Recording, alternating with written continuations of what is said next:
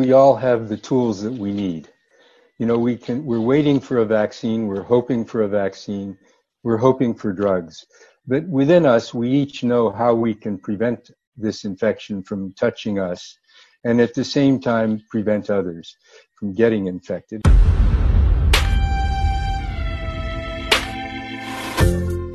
Welcome to the fifth edition of our webcast series brought to you by Investec Wealth and Investment, Markets and Investing in a time of COVID 19. I'm Gugulethu Mfuphi, a South African based financial journalist and broadcaster, and I have the pleasure of being your moderator for today. Now, in previous conversations, we've spoken to a myriad of investment analysts, economists, as well as asset allocation professionals in really trying to peel back the layers of what this particular pandemic means for our world in the wealth and investment creation space. We've had well over 7,000 people connect to this particular webinar from all over the world, and we look forward to participating and interacting with you as we warmly welcome you to this platform once again. Now, in today's conversation, we look to take a more intimate look as to the outlet and the role that COVID 19 has played in the lives of many across the globe.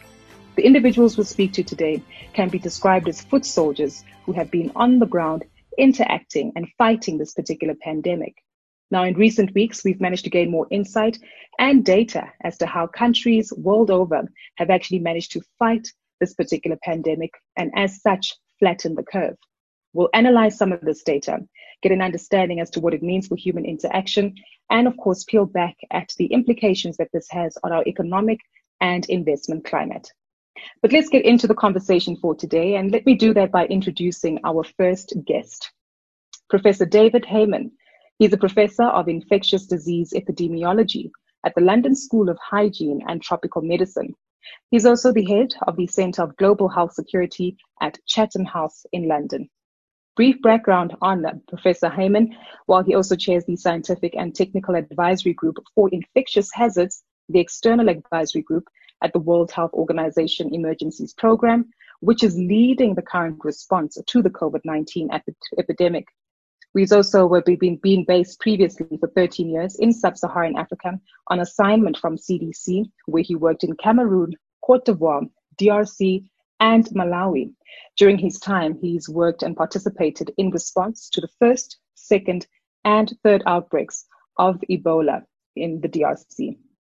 Our next guest is Carly Drinkwater. She's a language teacher and a blogger who moved to Italy six months ago and has subsequently found herself in the midst of a lengthy lockdown that Italy is still currently experiencing. She'll be sharing some perspective with us as to what her experience on the ground in Italy has been.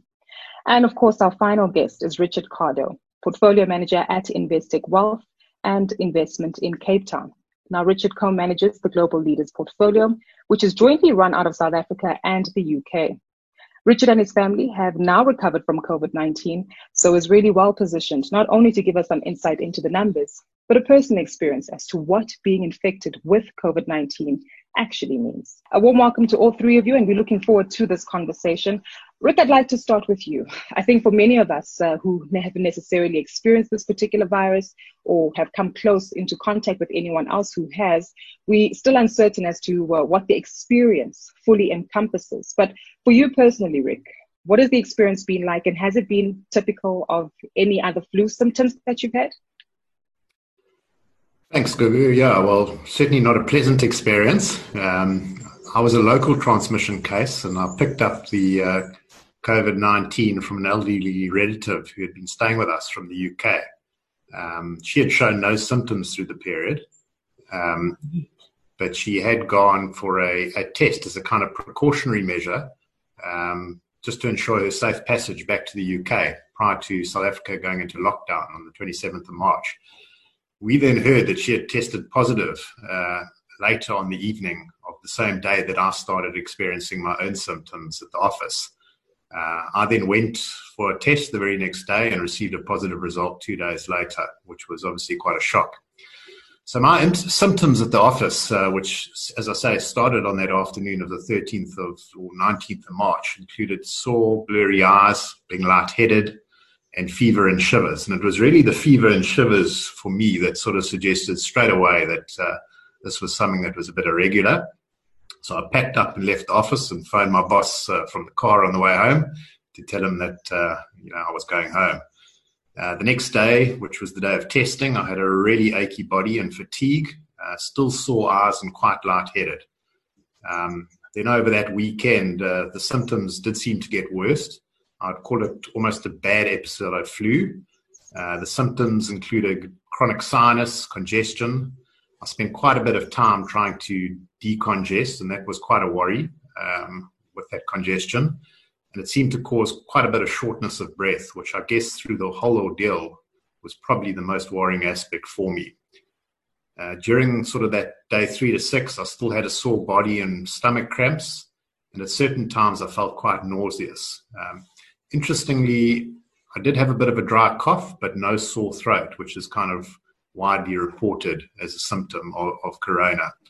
Um, also, it was quite worrying during that period, just trying to get your head around whether you know I was getting any better. was I close to to kind of the end, or was worse still to come? And that sort of panned out from day seven to ten. Um, you know, the sinus and congestion was very much still there, but the shortness of breath had gone away, which was a massive relief. Uh, and then, very interestingly, probably on the last two days, days nine and 10, uh, I started getting a fever and shivers again, which again was quite worrying because it was almost, you know, a concern that kind of I was relapsing. But now that I think back in retrospect, I think that was my body, my body finally rejecting and expelling the virus. Um, and from then on, I, started to improve quite rapidly. Um, you know, from, from a mental perspective, obviously throughout the, the kind of ordeal, I was quite anxious, um, particularly anxious that I hadn't infected any of my colleagues or at work. I mean, they'd all gone into self isolation immediately. Investec was very good about that uh, on the very day that I went for my testing. Um, my wife had also tested positive. Uh, she had, had similar kind of symptoms to myself, uh, but with no fever, aches, or shivers.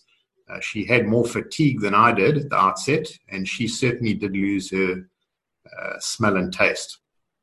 Mm. Uh, her symptoms probably lasted about three or four days uh, less than mine did.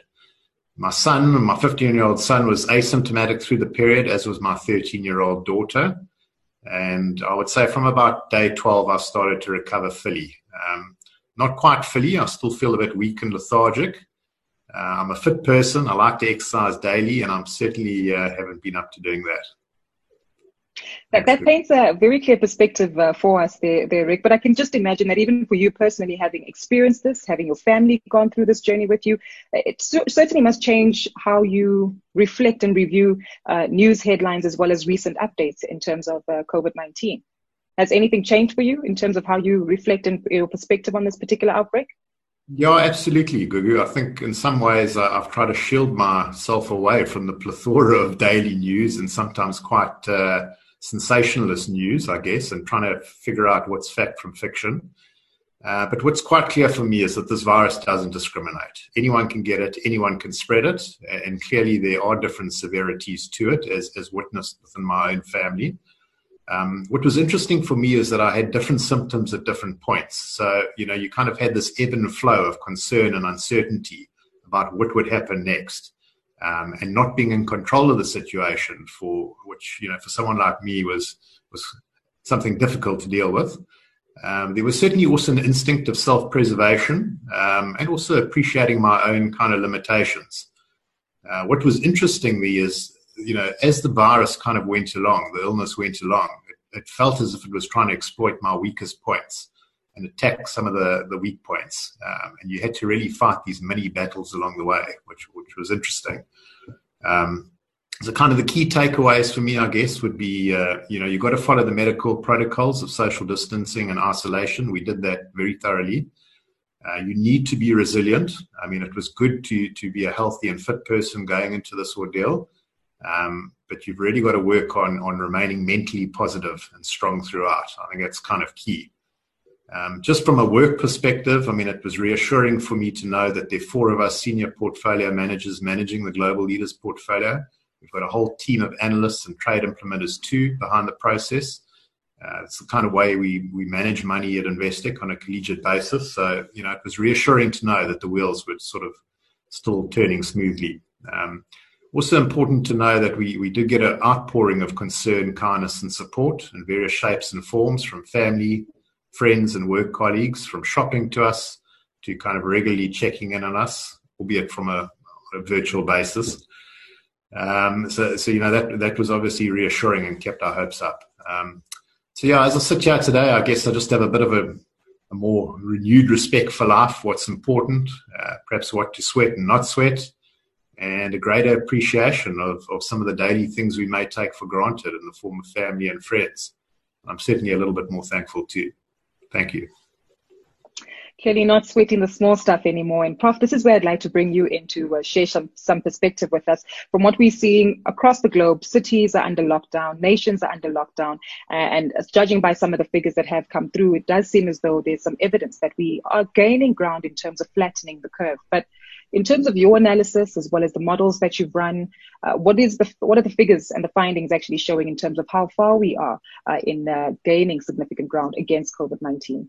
Since the beginning of this pandemic, there's been a lot learned, but we still don't understand two major factors about the epidemic. We don't understand the actual transmissibility of this virus, how easily it transmits from person to person. Though we're getting a better understanding of that by some of the surveys that are going on in communities to look for people who have had the infection during the past three or four months. So we're beginning to understand better the transmissibility. And we're also beginning to understand better the spectrum of disease. We just heard Rick talk about his illness. Others have no signs or symptoms at all, as his children. And so we're beginning to understand that this is a, a, disease which affects different people in different ways. And the elderly, especially, are at great risk of not only disease, but of needing ventilation, mechanical ventilation, and death.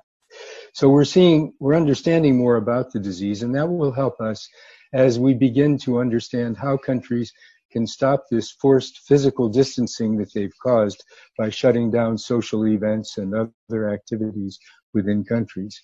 Within the next few months, within the next few weeks rather, countries will be uh, de- determining whether or not they can unlock certain sectors based on what they're finding from the studies of antibody about who is infected now, who might have been infected in the past.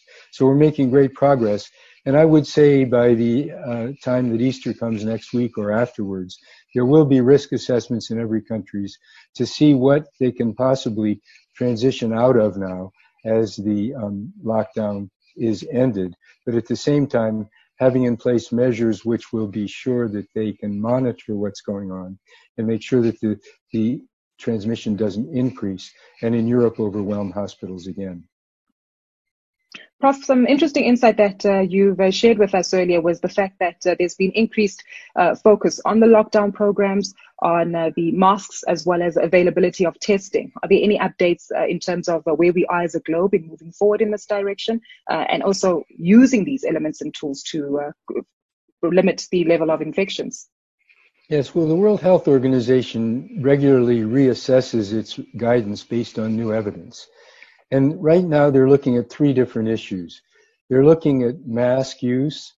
They're looking at um, lockdowns and how to transition out of those. And they're looking at testing and what are the best strategies for testing. For mask use, it's clear that masks have a role in protecting others. So if you or I have signs and symptoms, as had Rick, of, of this infection, we're coughing or sneezing or have some other problems, we should be wearing a mask to protect others from the droplets that we're creating that are infected. That's in addition to social distancing from those persons, being sure we stay away. At the same time, masks are very important for health workers, especially N95 masks, which have a small filter in them. As long as they're wearing masks and other personal protective equipment such as a visor to protect their eyes. But masks don't really have a role in protecting individuals as they walk down the streets. The best way to protect yourself is to physical distance, wash your hands, and make sure that you stay away from surfaces that might be contaminated. As far as lockdowns go, um, the next issue that's been discussed, um, countries will be doing their own risk assessments based on studies that they're doing now in communities to determine the level of transmission that has occurred during the preceding few weeks. So they'll be looking to see how many people have been transmitted, have infection, and possibly they'll find, for example, that school children don't have a great bit of infection. So then they could consider opening up the school sector first and putting children back at work. A whole series of things that will be determined based on where they think they are in controlling the outbreaks. And the third issue that's been discussed is testing. And there are two types of testing. As Rick had, there's testing for acute disease to make sure whether to make sure that you have infection or don't have infection. This is done mainly for people who are sick, but in some cases it's done for contacts of people who are sick to see whether or not they're also infected and can be isolated. At the same time, there are antibody studies which tell of past history of infection, which have been developed in laboratories, and they're being used in community surveys. These are not tests that individuals can use or rapid tests. They're tests that are very complicated in laboratories. But there are also point of care diagnostic tests, tests that can be used by individuals, like a pregnancy test, to see whether or not they've been infected. And these tests need to be validated to be sure that they're picking up only the antibody to the coronavirus that causes COVID 19 and not other coronaviruses, which also circulate in humans and cause a common cold. So that's an update of what WHO is doing this week. Thanks for the clarity in terms of the lockdown, because we do uh, witness in the news headlines that Wuhan, I understand, uh, has tried to go back to a sense of normality in terms of uh, interaction amongst its citizens. But one particular country which uh, faces ongoing pressure has to be Italy. And Carly, uh, I'd like to bring you in here to share some of your insight with us. You've been in Italy for well over six months now, have found yourself in the midst of what has been uh, quite an unprecedented lockdown in terms of time. But what does this mean just for the mood and the environment uh, that you're experiencing currently in Italy? Well, we're now in week five of lockdown. This is day 30. And in the last week, there's actually been a sense of hope because this lockdown has been extremely intense for us here in Italy. It's not a case of just staying at home and we've been allowed still some kind of normality and some liberties. We have none. We can't even go outside for a walk the only thing that we're allowed to do is go to the supermarket because that's essential needs to buy food or go to the pharmacy. But everything is done with a high level of bureaucracy, documentation. You need to keep it with you on all times in your ID. You actually need to specify which supermarket you're going to because when the police do their patrols and, and check, they will see which road you're on and they'll verify what your address is, what the supermarket is, and if you're on a route that doesn't make sense, then you could be fined. Uh, and that's one response of the Italian government is to uh, dole out very high fines, up to thousands of euros for people breaking the decree. It's been taken extremely seriously here in Italy. However, over the past week, it seems like all our efforts are starting to work. The number of cases and deaths are starting to drop. So we feel more hopeful than we did before. There may be light at the end of the tunnel, However, there are unintended consequences of, of that. And because we have seen that there is an effect of our containment, our isolation, some people, a very small handful of people, have started to get frustrated clearly because we had a record number of fines at the weekend. And that means people are going out of their homes for non essential needs. That's the reason you would get a fine. Um, so we have been told that the country will reassess after Easter, as the professor uh, mentioned there. But actually, there isn't an end date to this. We don't know when life will go back to normal. And we have been reminded that it will take a long, long time before life resumes as it did before. Carly, you're still lucky to be a blogger um, and you manage to work um, at home uh, despite the lockdown period at the moment. But uh, I can imagine for those who are currently unemployed or still reeling from the economic ramifications in Italy, uh, that this can have a significant psychological impact on them. How, how have you been de- dealing um, with, with uh, the psychological effects? And uh, have you had any interactions with some of your peers to, to get an understanding as to where they are in terms of their frame of mind? We are all struggling. It's been a real test, a very difficult emotional, mental, physical challenge. Um, I can work from home for the school I work for, but my salary was cut. My uh, fiance is a physiotherapist, but he's freelance, so he effectively lost his job overnight as soon as the decree um, came into force. and he was not working in a hospital. He was a freelance physiotherapist working in retirement homes. So he lost his job overnight. We're all impacted greatly by this. Um, of course, there's a lot of worry. There's a lot of worry from people I know here who have small businesses because Italy is a nation of small businesses. A lot of, a lot of people are self employed. So there is fear about what will happen after this economically. But of course, right now we're going through a very uh, tough time emotionally to be contained apart from family and friends. It's difficult for humans the world over. I think every country is seeing that. But Italians are extremely sociable and gregarious, and for them to be kept away from each other, where family is at the heart of everything, is very, very tough for them to not be able to meet up and hug each other and kiss each other, all these things that we take for granted here in Italy that's actually probably hit this country harder than others in that sense. Um, but we have been responding, I think the majority of us are responding here with a lot of stoicism, a lot of quiet acceptance. Um, there are instances that you may have seen on the internet of people coming out onto their balconies and singing to each other to help with the loneliness, playing an instrument. Um, also, children have been painting rainbows since this began, which has also spread through the rest of the world as a symbol of hope, uh, writing inspirational phrases such as andrà tutto bene, which means everything will be okay. So there is a lot of optimism through this. Uh, and I think altruism, maybe for the first time in a long time, people are learning to think of others before themselves because, as I mentioned, the majority of us are adhering to the lockdown restrictions and doing what, what is needed to see the flattening of the curve that we think has started here in Italy. Just very briefly to stay with you, Carly, before I come back to the professor, um, you've obviously um, uh, witnessed the mood. You've seen some levels of uh, trying to combat the negativity with some optimism. But what are some of the learnings that you believe uh, we Italy can share with the rest with the rest of the globe in terms of understanding how best to combat this pandemic? I think it's essential that we listen to the experts, what the scientists are saying, what the authorities are telling us. It has been extreme here, but clearly this virus is extremely contagious and dangerous. So if we are being told to stay at home and self isolate, keep our distance, wash our hands, be vigilant, be good citizens, then that is what we must do. I think there is a sense that if it hasn't hit you as hard as it has maybe in Italy yet, you may feel like that's a foreign problem. That's something that's happening elsewhere. It doesn't apply to me. It doesn't apply to my family. But it really does it closes in faster than you think. So it's quite frustrating not to see other countries taking the benefit of hindsight. What an unusual situation we find ourselves in, where you have hindsight as events are unfolding. Other countries have that from China, from us here in Italy. And the message is stay at home. We were told to stay at home. And other countries are being maybe asked to or reduce your uh, distancing from other people.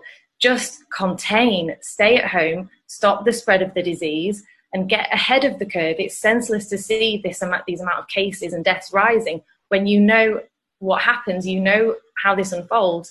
So keep yourselves contained, keep yourselves happy at home, and there are definitely so many ways to get through it. Prof, let's rope you in here as well to share some of your feedback and insight. Uh, Carly's given us a very wonderful description of the reality on the ground in Italy, but another economy that we worried about has certainly got to be the UK. Uh, of course, uh, government has tried to implement a few pre- measures to actually um, um, um mitigate against further risk, but of course, uh, all headlines being focused on the leadership at the moment as the Prime Minister uh, is still in ICU. But what do you make of the measures that uh, the UK has implemented in order to counteract the effects of COVID-19? Well, every country has modified the recommendations that WHO has made based on their own situation and their own possibility. The UK has elected recently to only test people who are sick and who are looking like they need to be hospitalized. And if they're positive, they're isolated in the hospital. And sometimes they do trace contacts and test those contacts of people who are known to be infected and those contacts are also isolated. But that's a minor strategy within UK, as opposed to Asia, where it's one of the major strategies. So in UK, the strategy is to flatten the curve of patients who are arriving at the hospital so they don't, don't end up with the situation as Carla just described in Italy, where hospitals are overwhelmed with the number of patients. And in UK, as in other countries where there have been these lockdowns, these forced physical distancing of people, it has proven to be effective in flattening the curve. And UK and other countries in Europe are beginning to see that that curve of patients who have to be admitted to hospital and especially to intensive care with ventilators is decreasing, which is the target in Europe. So we're seeing that these measures are having an effect. But it's important, as Carla said, also to remember that the most important way to stop this infection is to understand by everyone to understand how they can protect themselves and at the same time protect others. Protect themselves by physical distancing, washing hands, doing the things that they need to do to make sure that they don't get infected, and at the same time protecting others if they are sick by isolating and by wearing a mask if they're in close proximity to someone who they can't physical distance from. I'd like to get your thoughts and perspective on sub-Saharan Africa, Prof. Uh, you uh, spent some time for the center at the Centers for Disease Control here in sub-Saharan Africa, uh, and of course dealing with Ebola at the time, which was slightly, something slightly different. But as we look at how the continent has actually responded to the COVID-19 crisis, what do you make of the response? Uh, various cities and countries in lockdown as well. But most importantly, what is the outlook like um, for sub-Saharan Africa in managing um, this particular outbreak? Well, in sub-Saharan Africa, there are some very strong institutions now. There's the strong Africa CDC in Addis Ababa, and there's strong, for example, Nigerian Center for Disease Control in Nigeria. And these institutions, along with uh, the uh, political um, institutions within Africa, have been working with the World Health Organization to strengthen laboratory testing in all countries and also to, strengthen disease detection systems. And so we are seeing that now Africa is beginning to see um, an outbreak occur in many different countries. South Africa certainly has a, a major outbreak, but other sub-Saharan Africa countries are also beginning to identify the um, COVID-19 in their countries. But remember, Africa is quite a young population as compared to Europe and North America. And therefore, they may not be seeing the same manifestations as are occurring in other continents because of their young populations. They may see that there are fewer people who are seriously ill because of the fact that it's the elderly and those who have comorbidities are those who end up unfortunately in intensive care units and on ventilators. So hopefully the disease in sub-Saharan Africa will be a bit different than it is in other continents. And I believe that Africa has developed the capacities through its experience with Ebola outbreaks and others to deal with this infection quite, quite well because Africa has a wonderful system of traditional leaders who, if empowered to understand what's going on, can help their communities remain free of infection. Prof, to stay with you, what's quite clear is that you talk about leadership, and that's proven to be quite critical as we take a look at governments across the globe.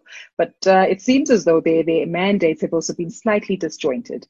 There's a difference in terms some of the objectives that seek to be attained uh, from governments in Asia, Sweden, uh, as well as Europe. But give us your understanding of the various goals, uh, and if we are actually on track to meet the objectives that governments have set for themselves. Thanks for that question. Yeah, I think um, the goals have been different in different parts of the world. In in Asia, um, these are countries that have had major impact from the SARS outbreak in 2003, and they were in many ways better prepared than were countries elsewhere. So Asian countries immediately began a strategy of trying to maintain low levels of community transmission of this virus. They jumped on every outbreak. They traced the contacts of people who were known to be infected. They tested them, they isolated them. And at the same time, they continued with business as usual in certain sectors, helping the people understand that they were empowered to protect themselves and protect others. And they've had good success in keeping the outbreak at a low level in communities under the uh, reproductive number of one, which is that magic number. A reproductive number of one means that one person is infected from each infected person. And they've been able to keep it under one, which is a sign that they've had good success, but it's gradually creeping upwards. But they've, they've had as a target, keep community transmission low. In Europe, they had time to prepare, but many countries weren't prepared when they had importations. And they didn't jump on them the same way as they did in Asia. And in Europe, the target now is flatten the curve of people arriving in hospitals so that they can be sure that their hospitals can deal with the massive number of patients who are being infected by community circulation. Sweden is one of the exceptions in Europe. Sweden's philosophy is that people can do their own physical distancing. The government does not need to force this on them. They should understand how to physical distance and how to prevent themselves from getting infected. And they've put the responsibility on their citizens to protect themselves and prevent infection of others. In North America, they've followed more or less the strategy in most of Europe in trying to flatten that curve which is arriving at the hospital and needs hospitalization. And they've done a fairly um, good job in beginning to see an impact on flattening the curve in places like New York. So all countries have different strategies and mixed strategies within continents themselves. And so what we're seeing is Africa has decreased community transmission and continues to work on that. Europe and North America are trying to flatten the curve and make sure that what occurs doesn't overwhelm their hospital systems. I'd like us to get into some of the numbers now, uh, uh, given that this is a conversation driven by Investec Wealth and Investment. And Rick, this speaks right to your day job, uh, which is for looking and seeking for investment opportunities uh, across the globe uh, and understanding uh, where further growth and sustainable wealth can be created from. I am assuming that COVID 19 in the last month has really wreaked some kind of uh, havoc for the investment fraternity. But what have you seen in terms of some of the companies as well as the uh, areas where you seek future investment from and just what the economic and financial consequences of COVID 19 have been? Thanks, Gugu. Yeah, this has certainly been one of the fastest and steepest equity market meltdowns that we've seen in history over the last hundred years. Um, and quarantine has quite obviously brought an abrupt end to all economic activity. Uh, for example, you've seen the demand for oil down 25% year on year. So uh, we've had a bit of a recovery in the last week or two, and global markets are probably now down about 20% in dollars for this year, uh, which means that we are now starting to see some selective opportunities that just weren't there six weeks ago. And this allows us to buy some great quality, fundamentally sound businesses at, at much more reasonable valuations. Um, just in terms of our approach to, to managing money, uh, we like to invest in good quality, global growth, large cap companies uh, with sustainable competitive advantages or kind of the, the investment moats that Warren Buffett talks about. Um, typically, these kinds of businesses have high returns and margins, uh, persistence of profitability, stable and, and non variable earnings growth through different market cycles, and strong cash generator, strong cash generation. Uh, and what we've practically seen in this meltdown is that quality as an investment style or approach, and hence our own portfolio, has actually outperformed the broader market and other investment styles. Um, in fact, the bigger the drawdown, the greater the extent to which quality tends to outperform. Uh, it's almost a case of the strong getting stronger. Uh, great companies are hard to kill off, and quality and leadership persist and conversely, I guess, you know, more structurally challenged businesses or those which are too leveraged, capital intensive or cyclical, uh, they've really been found wanting in the sell off and will probably continue to be over the next three to four months that says quite a lot there, Rick, and uh, uh, certainly builds up to uh, an earlier theme that you mentioned, how the virus actually was working on the weak spots within your body and in your healthcare system. Seems as though that's exactly what COVID-19 has also done in terms of companies and the markets, identifying their weaknesses. Prof, I'd like to come back to you briefly, and um, uh, I can just imagine how your days have changed in terms of the meetings and the constant updates that you have with your counterparts at the World Health Organization. But give us some insight as, as to what a typical day in your life has been since the significant breakout of this uh, pandemic. And, and most importantly, how is it that you're partnering up with many of your global counterparts to source solutions um, that are globally relevant? You know, I think what's really important about this outbreak is that despite geopolitical tensions that occur within the world, the scientists and the technical people have been able to work together very well.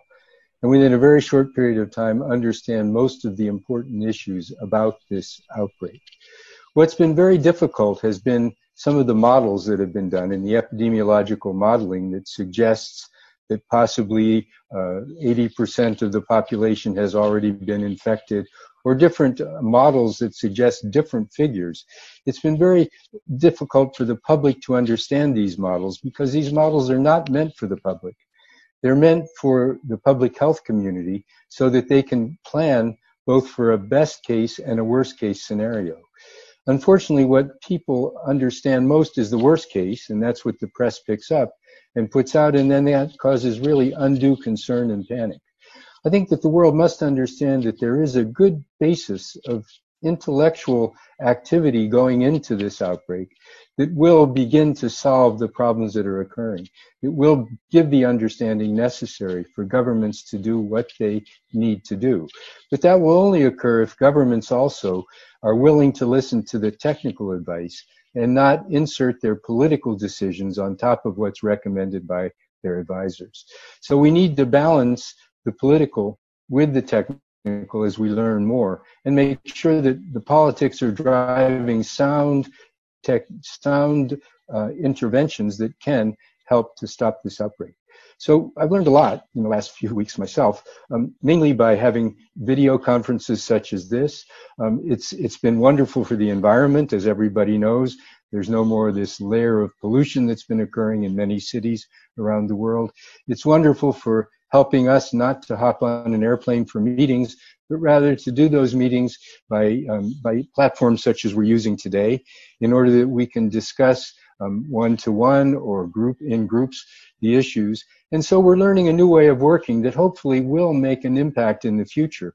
And we will not only continue to work closely together by the um, internet and platforms that have been set up on the internet, but also um, not abusing the environment as you, have we been doing in the past by just hopping on an airplane and saying we need to go to a face-to-face meeting. So I think we're all learning a lot. I am. And I'm understanding that it can be just as effective to sit and talk with people as we're doing now as it can be to meet face to face. Prof, to build up on that, do you think that this is also shifting and changing the narrative in terms of conversations that governments, organizations, and the world over needs to have in terms of basic access to healthcare uh, and basic hygiene practices?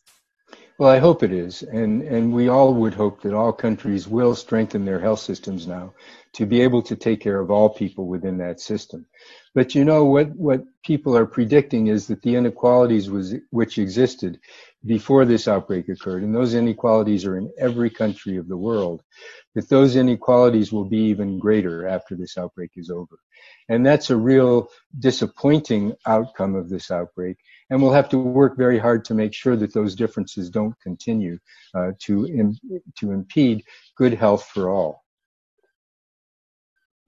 Carly, I'd like to rope you back into the conversation and this time really building up on, on your personal experience, what you've shared with us in terms of what we see in Italy, but also in terms of uh, the interactions you've had with uh, multiple media agencies and your job fundamentally being based on human interaction, whether it's scuba diving instructing, whether it's teaching foreign languages or, or other methods of interaction that you have with uh, much of the public.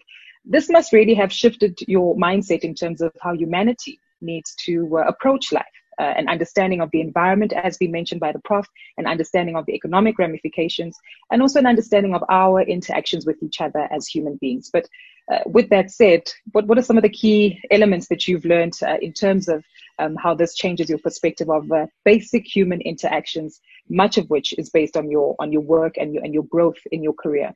Mm.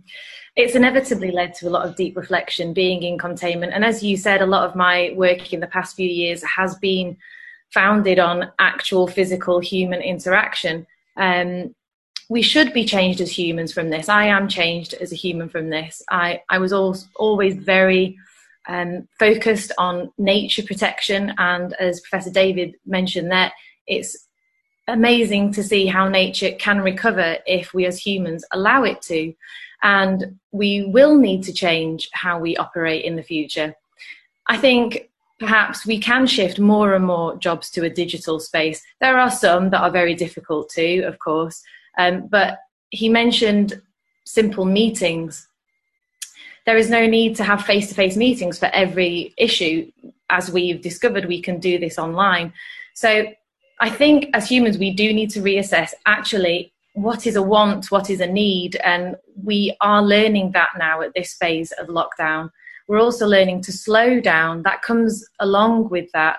Um, be grateful for, for the small things, appreciate the little things. I think we're always on fast forward and we don't notice something simple and beautiful. It sounds maybe ridiculous, but to stop and look at a flower, but it really does change our, our perspective as humans.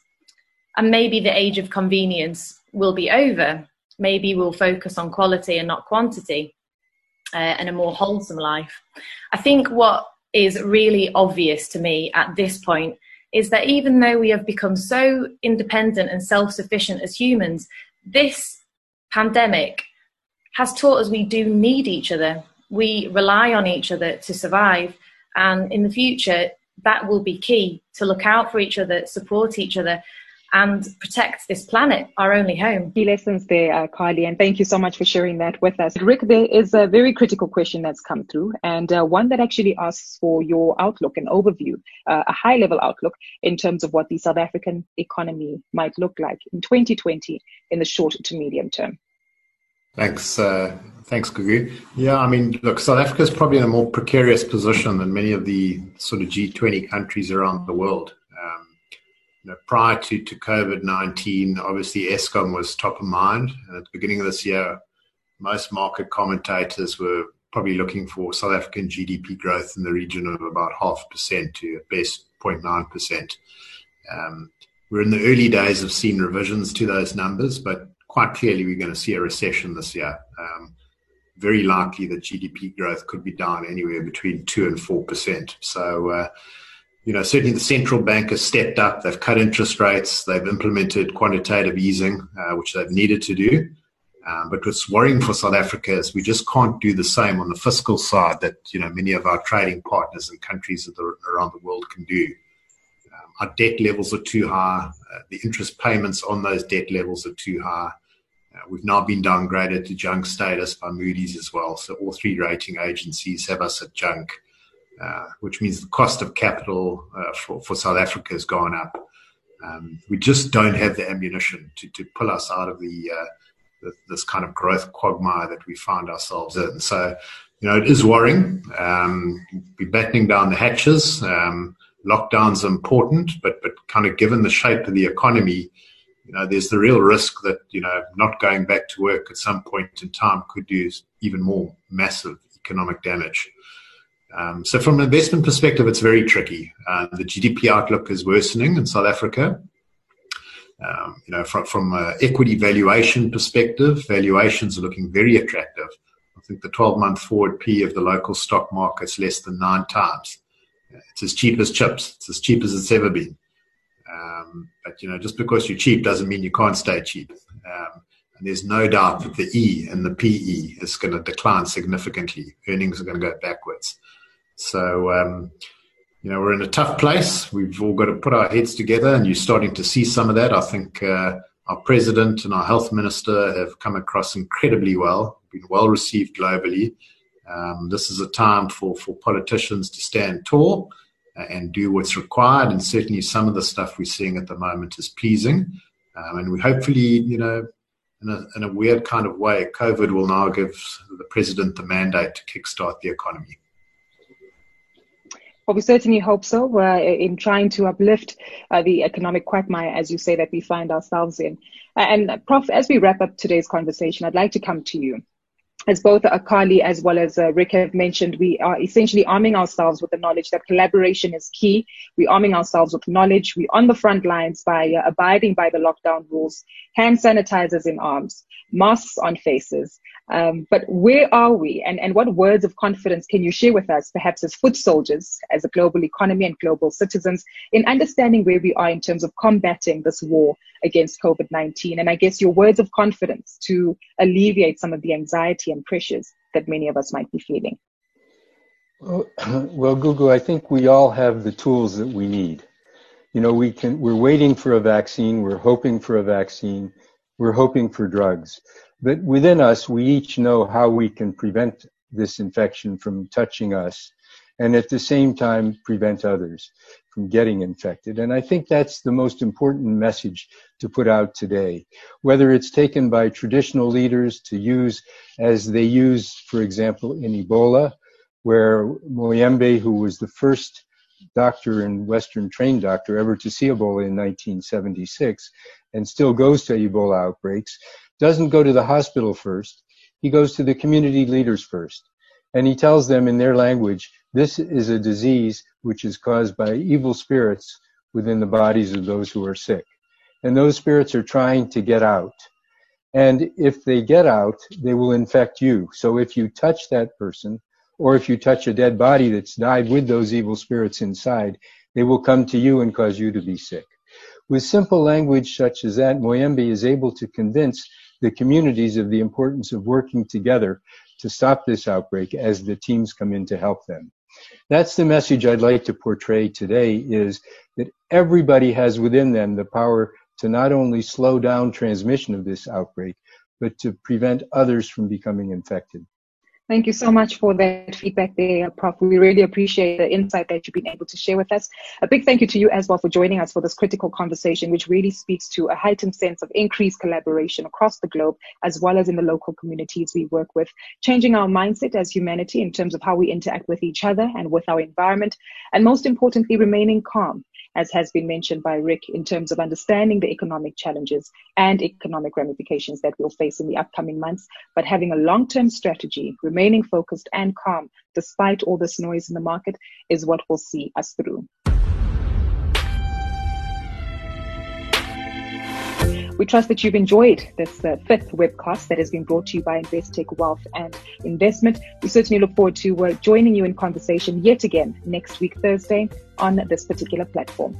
The views expressed are those of the contributors at the time of publication and do not necessarily represent the views of the firm and should not be taken as advice or recommendation. Investec Wealth and Investment, a division of Investec Securities Proprietary Limited, is an authorized financial services provider and member of the JSE.